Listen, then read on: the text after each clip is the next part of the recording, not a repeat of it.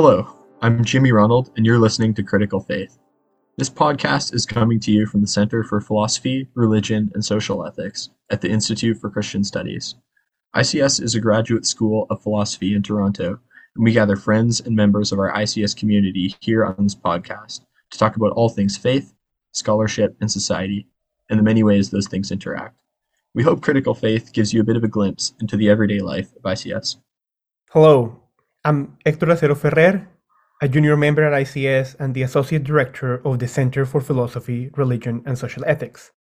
Joining us today is our guest, Jennifer Bowen, Executive Director of Shalem Mental Health Network, a faith based organization that provides responsive and preventative mental health support to individuals, families, and communities. At ICS, our students, faculty, and staff have access to Shalem's services through their Counseling Assistance Plan for Students, CAPS.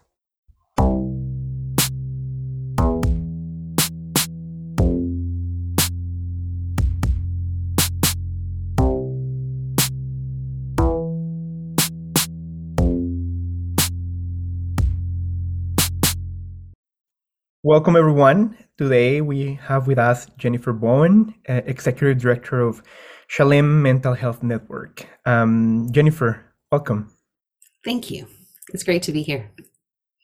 So, we've decided at Critical Faith to um, invite Jennifer to talk to us about um, a collaboration we've done with them in the past, um, but also to tell us a little bit more about uh, what Shalem is, um, how how we are connected beyond just that collaboration, and also uh, ways in which we can all benefit from the wisdom that comes out of um, the work that Shalem and Jennifer do.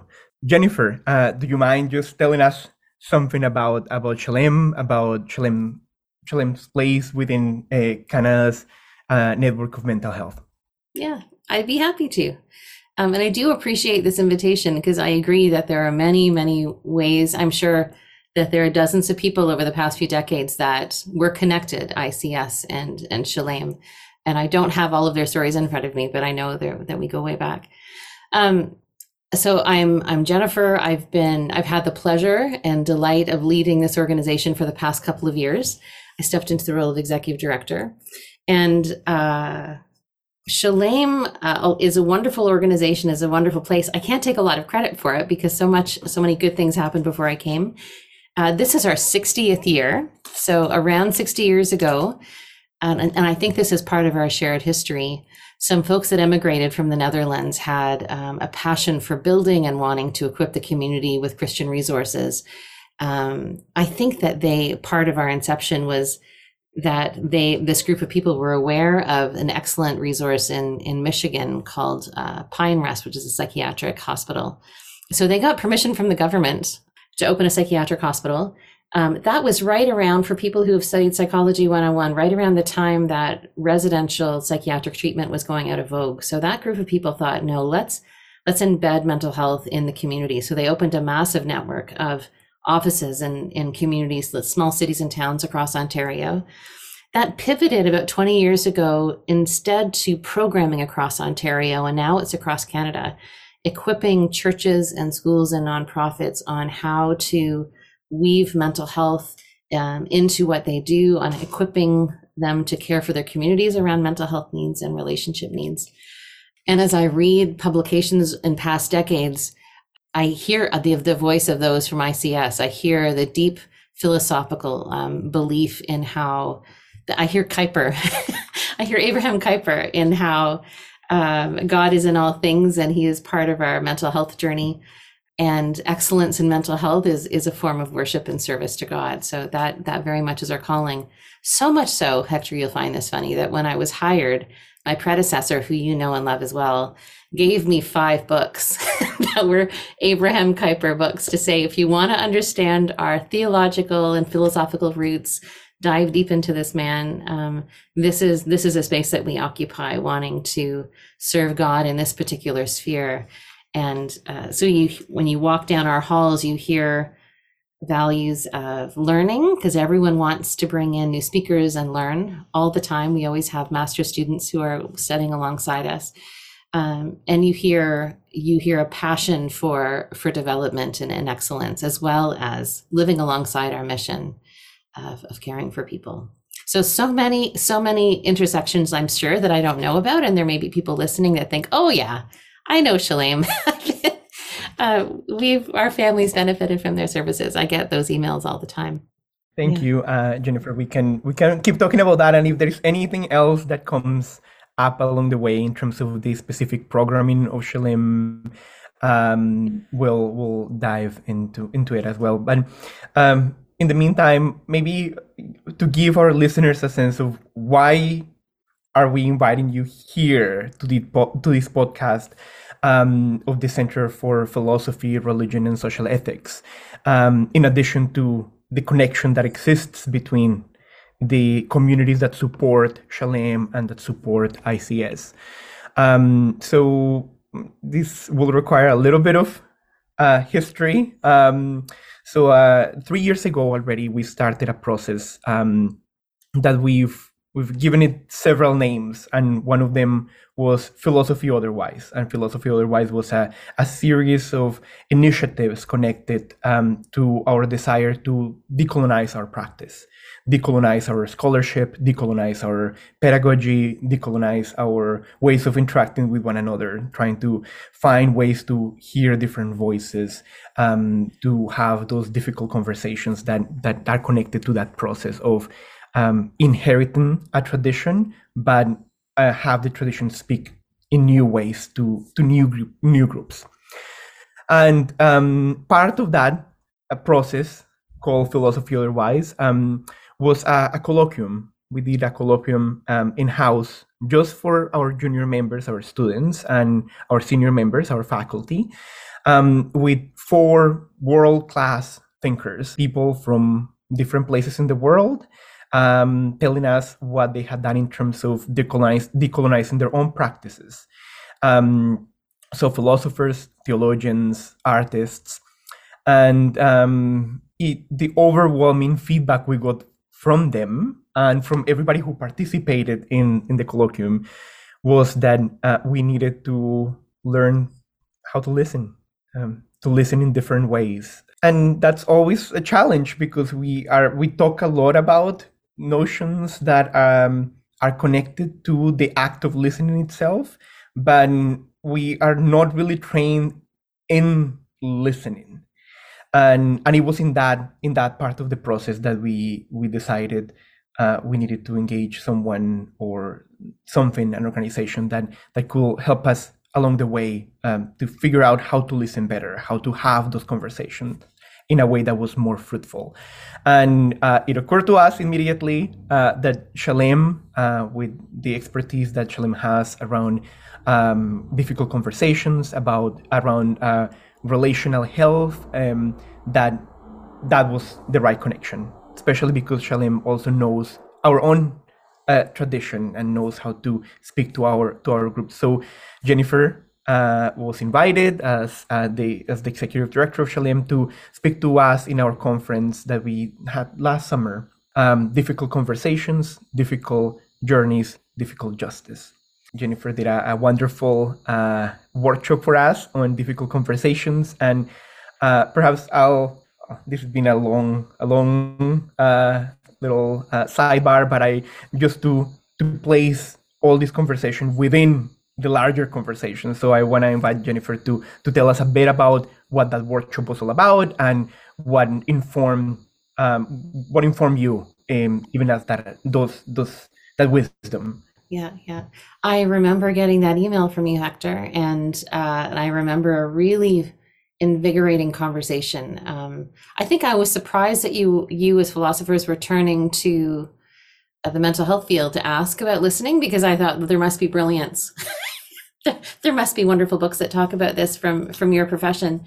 And what you, I remember what you were interested in was what we as a profession have learned about in a very nitty gritty concrete way around our nervous systems. Um, we have a few communication theories that really, truly are not rocket science. I remember apologizing a lot that day, saying I'm embarrassed to share some of these concepts with you PhD folk because there's a simplicity to many of them. Um, but I shared the ones that for me had been penny dropping moments that had created meaningful space that had helped. When you know when you get your you get yourself in a conversation where you feel there's no way out these models were the ones that create space for me. And so as I went through my list of would this be useful, would this be interesting, you you kept nodding, and so the list got longer about the models and ideas that we were going to share. So what I remember of the talk is dividing it in two, and it was really the first three quarters was why are conversations difficult? Let's break down the many different obstacles and um, elements about our bodies and our minds and our culture that make it hard to understand where someone's coming from and listen carefully and listen properly. So we went through lots of that content. And then the second half of it is what what models or tools make make communication easier? How do we listen to each other more easily? Um, and and the way I thought about that day was that I was throwing a lot of concepts out, hoping that you were writing stuff down so that if something was useful, then you could look up a, um, a resource and dive more deeply into it. It wasn't an exhaustive um, presentation. Yeah, uh, Jennifer, if you don't mind just going through some of the details of that um, around um, maybe three things. One, um, the difficult conversations and different identities or belongings, that, that part that you mentioned to us. Um, perhaps a little bit about the polarity and conversations, any, any anything that, that can lead us in that direction and um, the last part of it is some of the the, the tools the the more kind of toolkit portion of the of the of the presentation so thinking about that first chunk of why are conversations helpful um, one of the concepts that I shared that I remember being useful for your team was that, and this again, it's going to seem so obvious. And I'll also say I'm a visual learner. So as I'm describing this to you, I hope you can imagine in inside all of our torsos we have a dictionary that's that's absurd when you're having a conversation with someone and you're talking about a subject you ask them to translate language um, to decode the word and to understand what they're saying we have to reference our own dictionary from our own past. Our dictionary is written by our parents. Um, our summers growing up our education our teachers uh, what we hear from the pulpit. Um, it is deeply entrenched in the country that we grow up in and the politics and and the worldviews around us. Uh, it reflects our unique life, um, and you can have a conversation with someone and both be talking about. Um, I had a conversation with someone a while ago, and it was hilarious because they were talking about going to Disneyland, and, and they were talking about Disneyland. I had assumed they were coming at it from a critical societal lens of dystopian um, or utopian, euphoric childhood role models that are so just like I thought they were coming at it from that vantage point, and they were coming at it from a worshipful vantage point of isn't this the best place ever to bring a family? And we, my dictionary, which has changed over the years, and their dictionary were very different, and we were talking about different things. We do find ourselves sometimes debating issues and and getting a bit hot under the collar and we perceive the situations very differently we are the words and the meaning of what we're talking about can get us onto very different pages. And so why are some conversations difficult? That's an important one to name. But you you did use the word um, polarity hector about um, one of the concepts that i raised. That's a newer one that my team has been reaching into. Um, some people listening if this ends up being useful the guy who came up with not the the original concept, but who's taken it a bit further for the Christian community, is a guy named Tim Arnold. He's from Ontario and has written a book called The Power of Healthy Tensions. His concept is that if we find ourselves at a staff meeting or a committee meeting or uh, sitting around the table with family members, and we're talking and we're again getting red in the face and and uh, people are very very stuck it's usually because it's not a matter of who's right and who's who's wrong. I think culturally, we're off. We often think about the binary when we want when we consume media. There's usually a binary, right? Someone's right and someone's wrong, and if we debate the point well enough, then the other person will have to agree with us and agree. Yes, you're more correct than I am. The problem is, um, Tim would say that the, the polarity concept is that sometimes there are two good values playing out. An example of that would be us debating whether God is just or God is merciful. you think actually he's both. And we can think of examples. In some situations we might say well this is a time when god would be just and god is just. You think yes that's true. God is also merciful. And and we can get red in the face. An example that we had as an agency that i probably shared with you hector. I, but i might have shared it with some other with some other groups. Many organizations struggled with mask wearing and vaccination at the beginning of the pandemic and i had some staff who have a high tolerance for risk. And they're thinking families can't see my face as a therapist. It's better for me to not wear a mask so they can see my face so they can be helped. Other people had other staff members had family members at home impacted by the pandemic. They were fearful for their safety. And they're saying not only do i need a mask but i need everyone to wear a mask that i'm working with so that i'm safe. And so that's a great example of risk versus safety.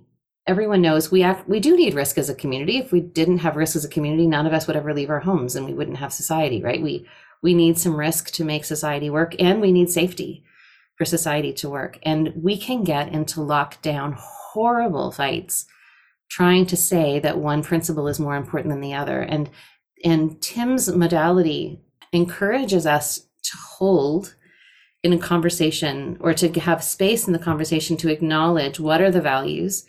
And even if i disagree what are the what are the benefits of the other value? I need to acknowledge that the other value has merit before we can move on. So in terms he would tim would say one of the actions of of good listening is to make sure that all voices are heard and have the assumption that all voices have value. And all and all of those um, moral values present have a constructive place in the conversation um, some days, one value might be slightly more informative to a decision. As an agency, I ended up leaning towards safety, both because the province told me to, and because I needed everyone to be able to come to work. Um, so, and and it was in our best. So I leaned towards safety on the mask issue, but we've also taken steps towards risk because people were missing each other. So we had some masked in-person staff meetings when we were allowed. So, so we really have vacillated between safety and risk in ways that we feel are constructive as an organization. But polarity is a big one. And I often feel like when I'm coming into polarized political debates, that's what's playing out, right? I could talk about some taboo subjects right now. Um, orientation and gender is always the the hot ticket item right now. I find it uh, not funny, but I remember in the 80s when divorced leaders was the hot touching point, or whether women in, in leadership was was was okay. Those are the litmus tests, and off and that polarity, Tim would say, is fidelity to tradition versus openness to, to calling. And Tim Arnold has said, Jesus was holding those tensions. He was holding the law in one hand, saying, I want to be faithful to the traditions that I am incarnate, that I am growing out of. And I'm going to break some rules and care for people who have been on the margins. And he was holding that tension. And we likewise as Christians are, hold, are called to hold that to not to not squish one but to hold them in tandem so yeah that polarity piece is is a really big one the only other piece i'll say quickly around why some conversations are difficult is that sometimes in in the middle of a conversation it's like we have a fire alarm going off in our head and we can't think straight and that happens i watch that happen i watch that happen all the time when i'm working with families that are in crisis where they may come to a meeting with the best of intentions but something happens and their nervous system is on fire. Their fight or flight system's engaged. They're, they they they are very distressed. They're getting they're getting squirts of adrenaline and cortisol, and they're not able to think straight. And their brain is telling them fight or flight, either freeze or run for it or attack the person in the room and their frontal lobe the, the, part of us that god has built that helps help us think clearly and write poetry and worship god and do our taxes like the intelligent part of us at the front that turns off when our, our amygdala which is this fight or flight center turns on. And that's part it's it's a boring part of why some conversations are difficult but i think it needs to be said that some of us assume that if we're clever enough and we have a rational enough argument, then we can navigate a conversation and we don't realize, gosh, my blood, my, my heart is pumping. And now my goal is not to have a rational conversation. My goal is to destroy the other person's perspective and, um, or to run for it and, and, and to escape.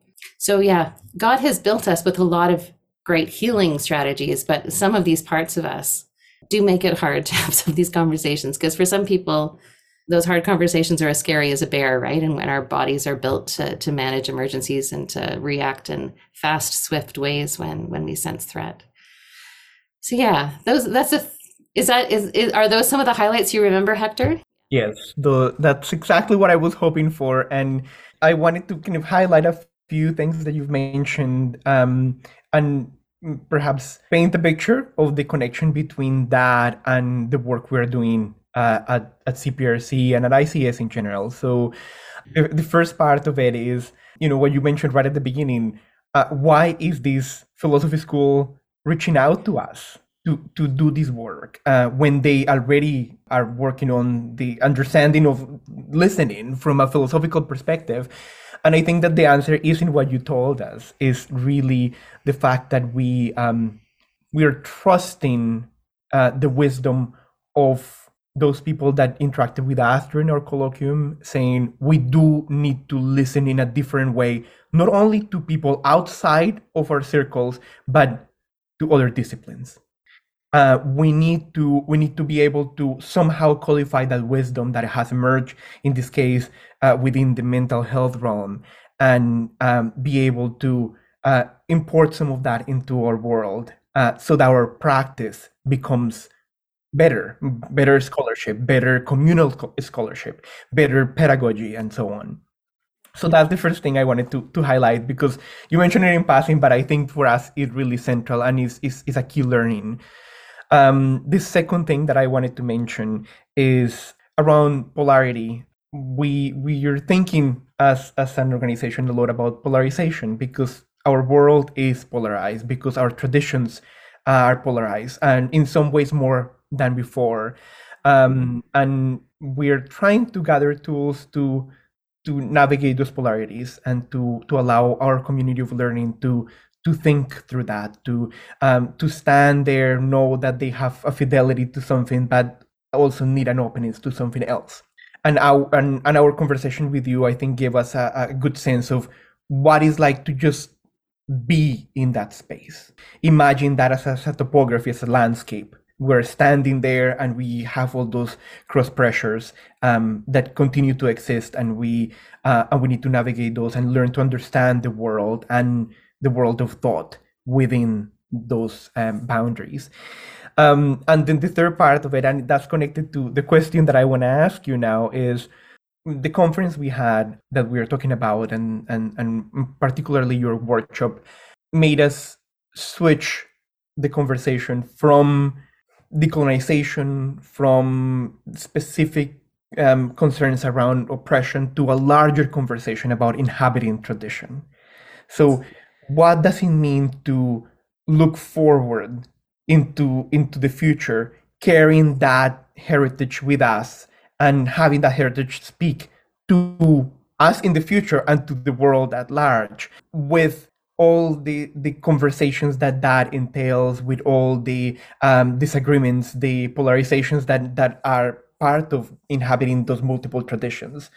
So the question for you is you you brought it up. You brought up the the um eh, that tension between uh, fidelity to tradition and openness to to new realities. Can you kind of give us more wisdom around that your experience uh, in in the context of the uh, of the the room of the psychotherapist, but also in your work in relational health. I know Shalem does a lot on caring for faith communities that are struggling through moments of polarization or through schools and uh, places of work that are also going through the same. So, if there is anything that that comes to mind, any examples, is there anything that you can tell us?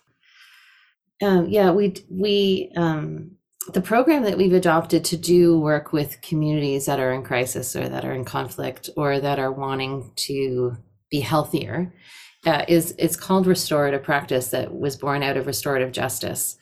Um, it's a model that if i were to boil it down is having a circle of people who are forced who voluntarily agree to listen to each other and to listen to each other's version of reality, version of how they understand the world to be around a situation. And it's it's carefully engineered. The questions are carefully chosen. It's there's some wonderful outcomes with this model. But what's what's fascinating is the softening that we go from seeing issues as black and white and binary and who the good guy and bad guy are to, huh, we're all human beings actually trying our best right now, and we all have some goals in mind.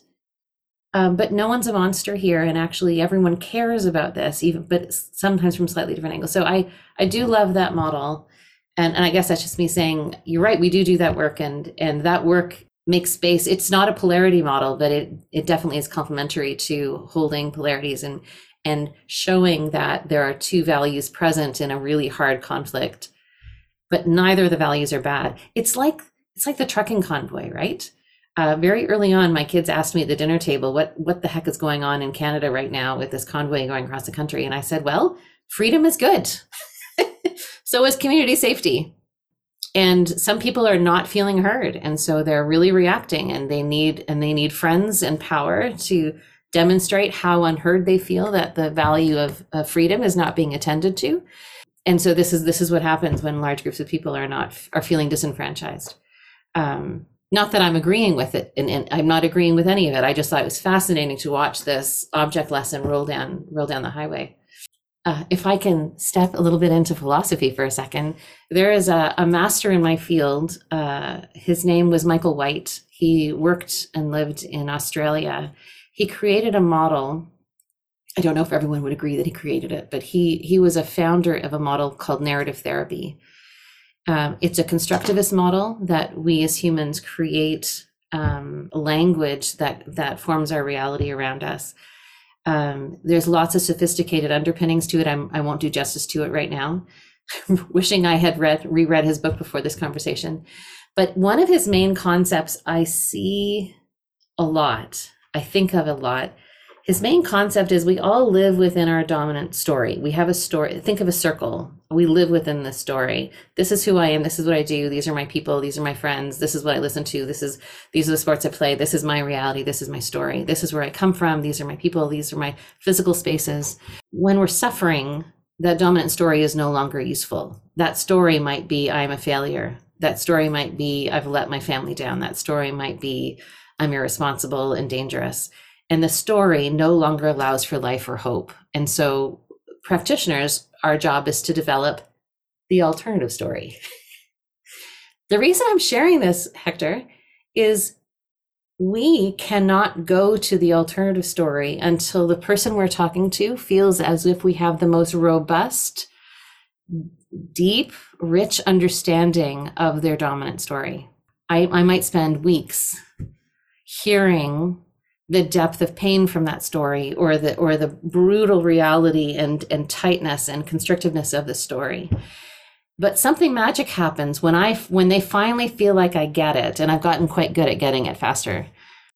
I can start and wouldn't it be wonder wouldn't it be great if this were real for you? Wow but of course that's too scary so let's not go there yet. But um i can i have permission once i've heard the dominant story to start building the alternative story hope I'm not ruining anyone's psychotherapy for them while I'm telling about this model. Um, but when you talk about tradition and where does openness come from, that's that's the model that's coming to mind for me. Of we all have we all are born out of something theologically, and and it's our anchor.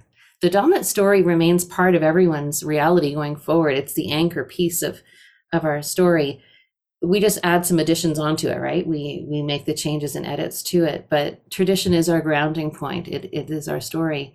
It's it's excruciating when you discover that this source of identity or our dominance is a source of pain. When when all us white people heard the word decolonization for the first time in the past three years that was a heartbreaking day when when the penny dropped about what that meant and and what what comes with that word maybe not three years maybe five years. It's a bit of a blur. Not a word i remember hearing for the first time but but that was a heartbreaking day when the when our dominant stories are responsible for other for harm against others. Uh, it creates deep deep distress which is again part of why conversations are so hard right now. That's what comes to mind when you say jennifer can you comment on tradition and openness? I think yeah we we all need to feel like our own dominant stories were being heard and seen. In those restorative circles, we're telling our story, and it's only when we feel heard and seen that we can open up our ears to hear the person across the circle from us. and and god is magic. We are built neurologically. Uh, i said this in the presentation did i didn't i? Hector if you fell off your chair right now and and made a loud noise and stood up again and and your ics and i colleagues and i saw a bleeding uh, segment like your forehead bleeding we would oh no we would lunge forward ask if you were okay and all of us would have a little we would have a, a sensation not the same pain, but we are designed to mirror someone's pain. If you see someone get hurt, our brain sends our, our, our own skin a little bit of a, a nudge on, on prompting us to respond with empathy. God has designed us to build with empathy. When we hear people's stories of pain, um, after we feel heard, we are designed to be able to make space, understand, listen to them, um, and usually are changed. That's the gospel for me. When we hear that we become we become a little bit changed. Our understanding grows. Our capacity for loving others grows i i could just keep going. Maybe i should stop right there. You tell me if if any of that michael white was useful. I don't think you should stop. This is this is great.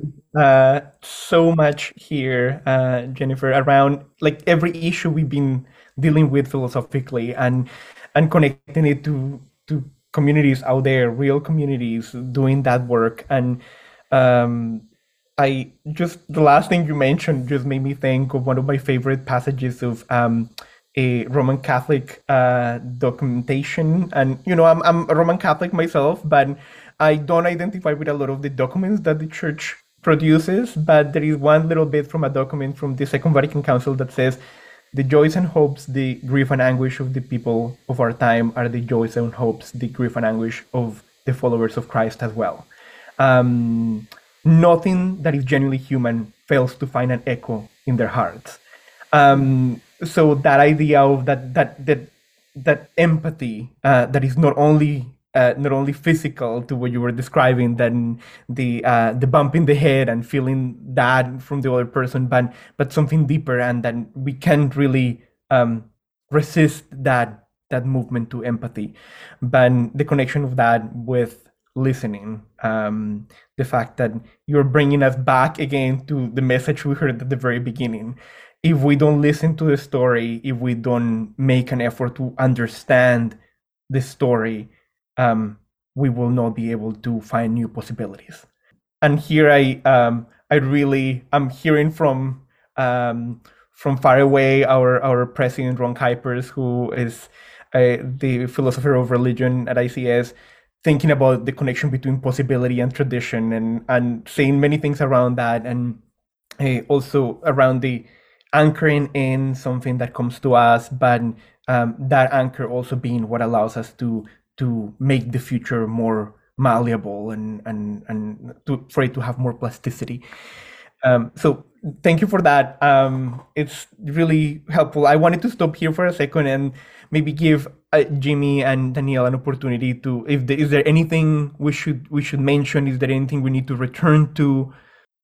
Um, I mean, the thing that comes to mind for me, and it may have also come to mind for me in your original presentation, is all of this seems to be premised on a certain kind of mutuality that isn't necessarily always there um, in difficult conversations. I just wonder if there's something to be said about that, um, because part of the polarization not only seems to be about the topics themselves being difficult, but around the whole approach to conversing not being shared in some way, or not being shared, but you know, not being um, for the purpose of coming to a shared understanding, really. It's something that comes to mind. Um, someone in some position of leadership said that the tactic now politically is just to beat the other person down until they give up and then you've won.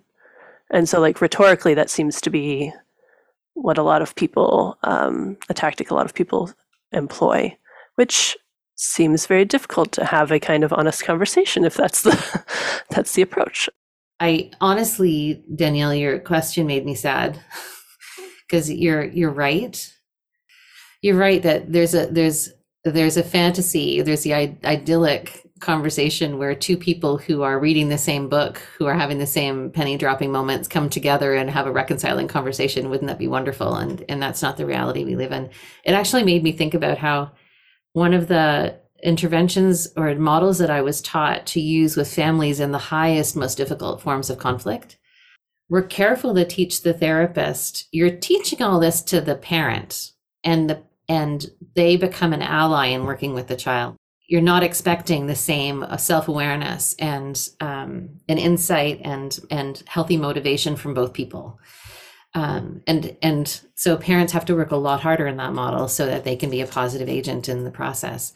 And I think isn't that the reality that that if this content of peacemaking is important to us as one of our values and we're drawn towards it, we have hard work and we are working harder. Um, and if there it, and if our efforts lead to a conversation, it doesn't feel fair because we've had to work a lot harder to make it a positive conversation and the other person's coming in blind and on autopilot following the rhetoric of our community that is destructive and binary and um, linear and and punitive, uh, which is unfortunate, or can be. It can be all of those things. It's not always all of those things.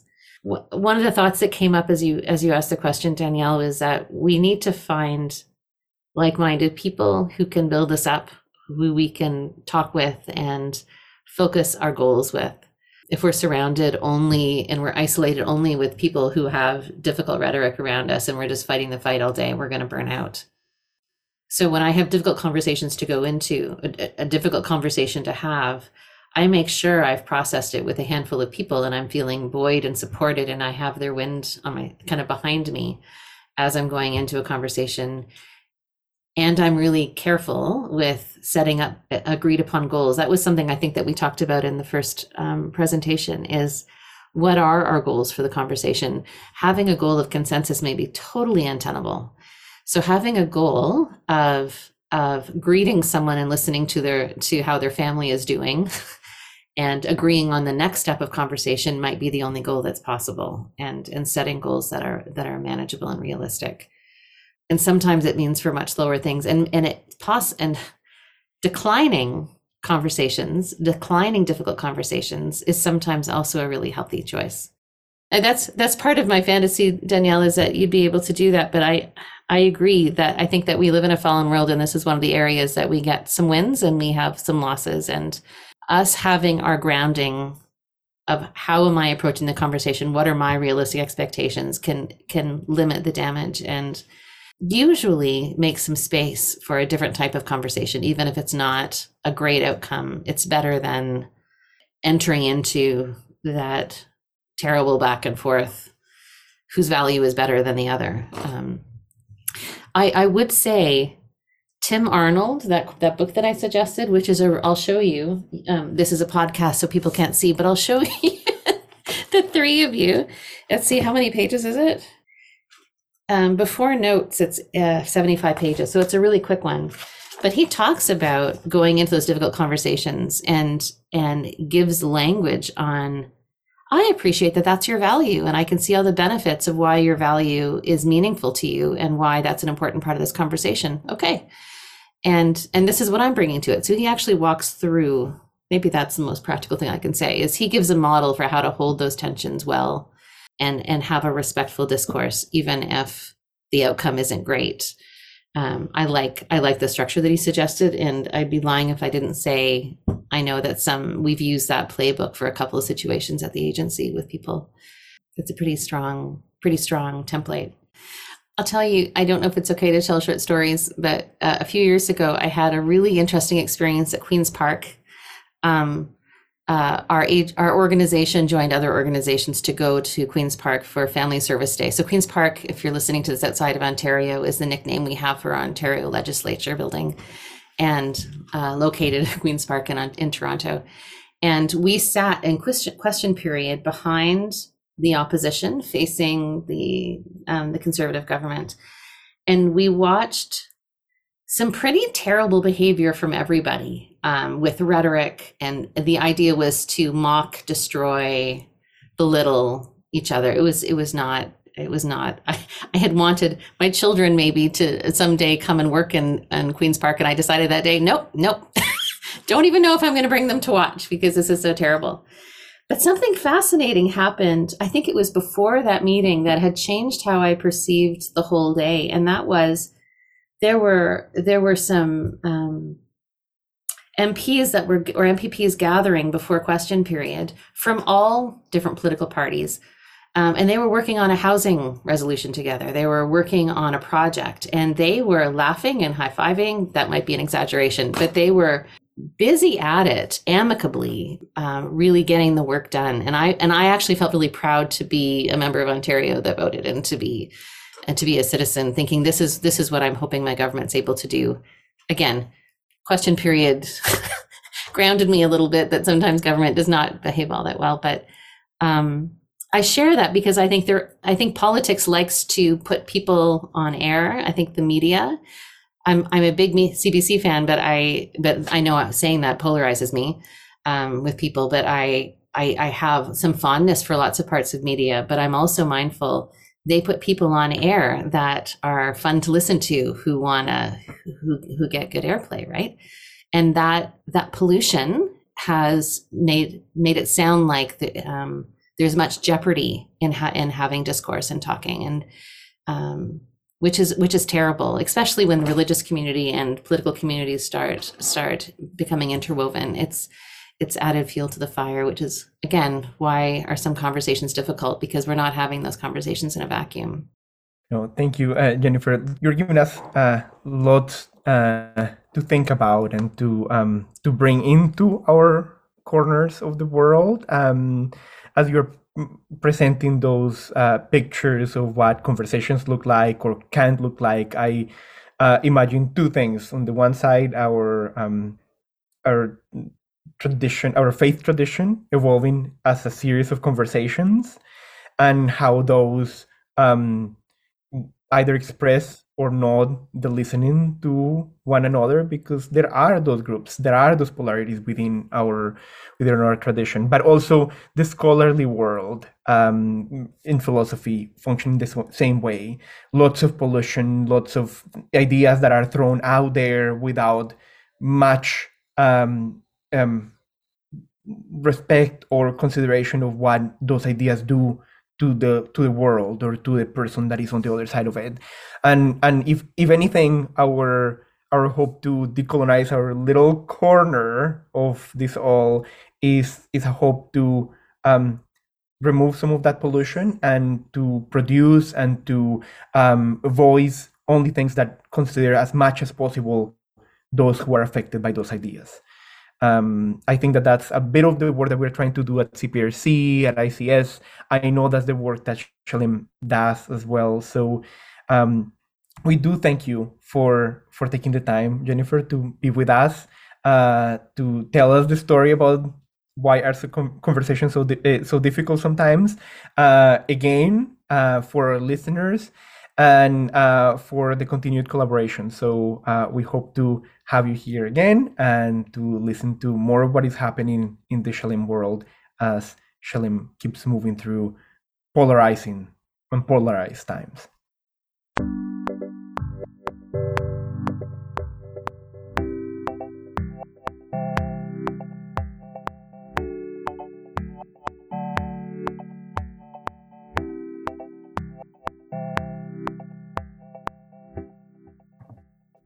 And that brings us to our final segment What's Your Pleasure?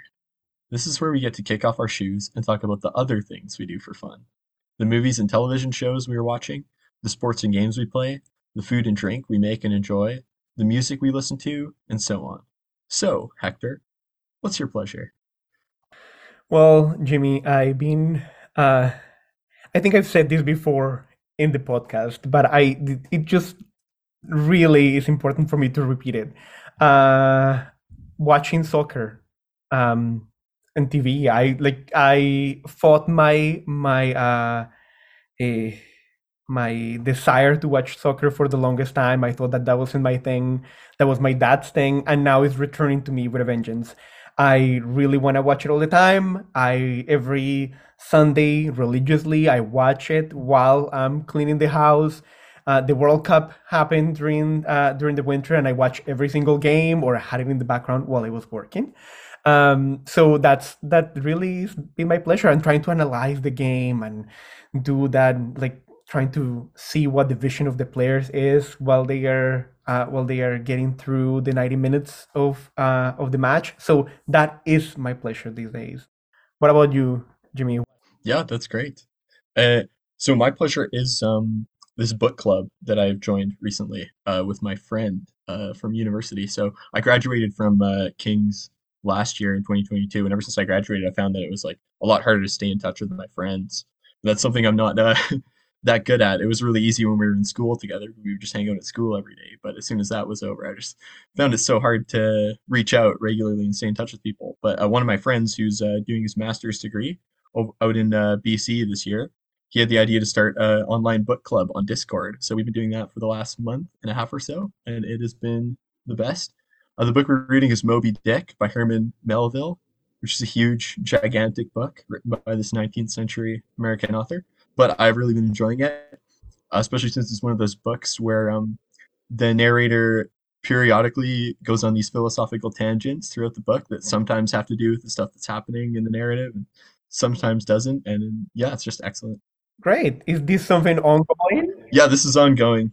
We've been meeting every two weeks and just assigning a few chapters, and everyone reads it hopefully and comes prepared to discuss it. And we usually just hang out after discussing the book too and just get caught up and everything. So